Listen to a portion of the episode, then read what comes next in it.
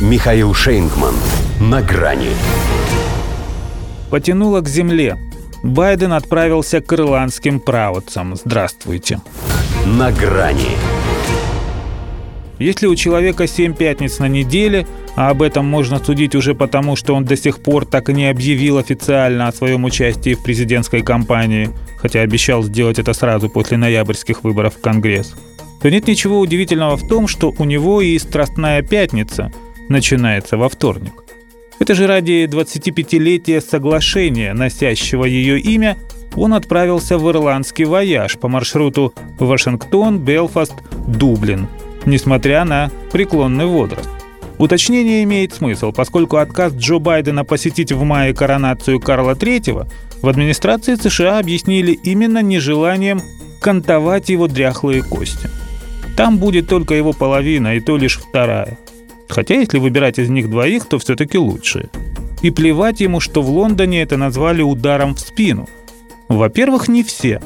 Премьер-министр Риши Сунак тоже приедет в столицу Ольстера – Поэтому, во-вторых, это не один, а двойной удар от представителей некогда угнетаемых короной народов.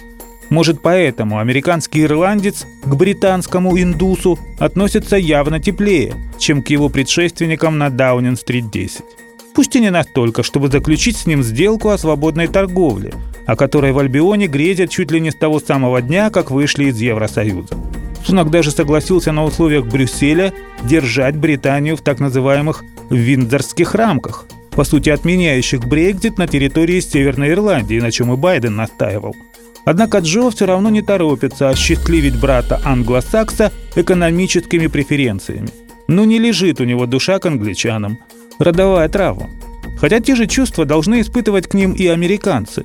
А последние несколько лет совсем не только из-за того, что враги сожгли родную хату – Белый дом во время войны за независимость. Ведь не замори бриты ирландцев великим голодом в середине 19 века. Некто Джеймс Финниган из графства Лаут и Мейо не сбежал бы в Америку в поисках куска хлеба. И был бы сейчас его праправнук не худшим президентом Соединенных Штатов в истории, а, возможно, вполне сносным фермером в Ирландии. Скотный двор – это же прям его стихия.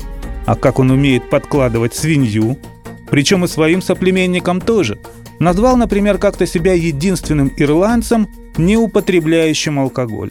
Хотя, конечно, не потому, что им не зашла его шутка, некие радикальные элементы в Белфасте, как говорят, готовили к его приезду теракт. Просто соглашение Страстной Пятницы, которое четверть века назад, как считается, примирило католиков-националистов с протестантами-юнионистами, так оправдывает себя. Страсти здесь кипят до сих пор пусть и не в самой горячей фазе.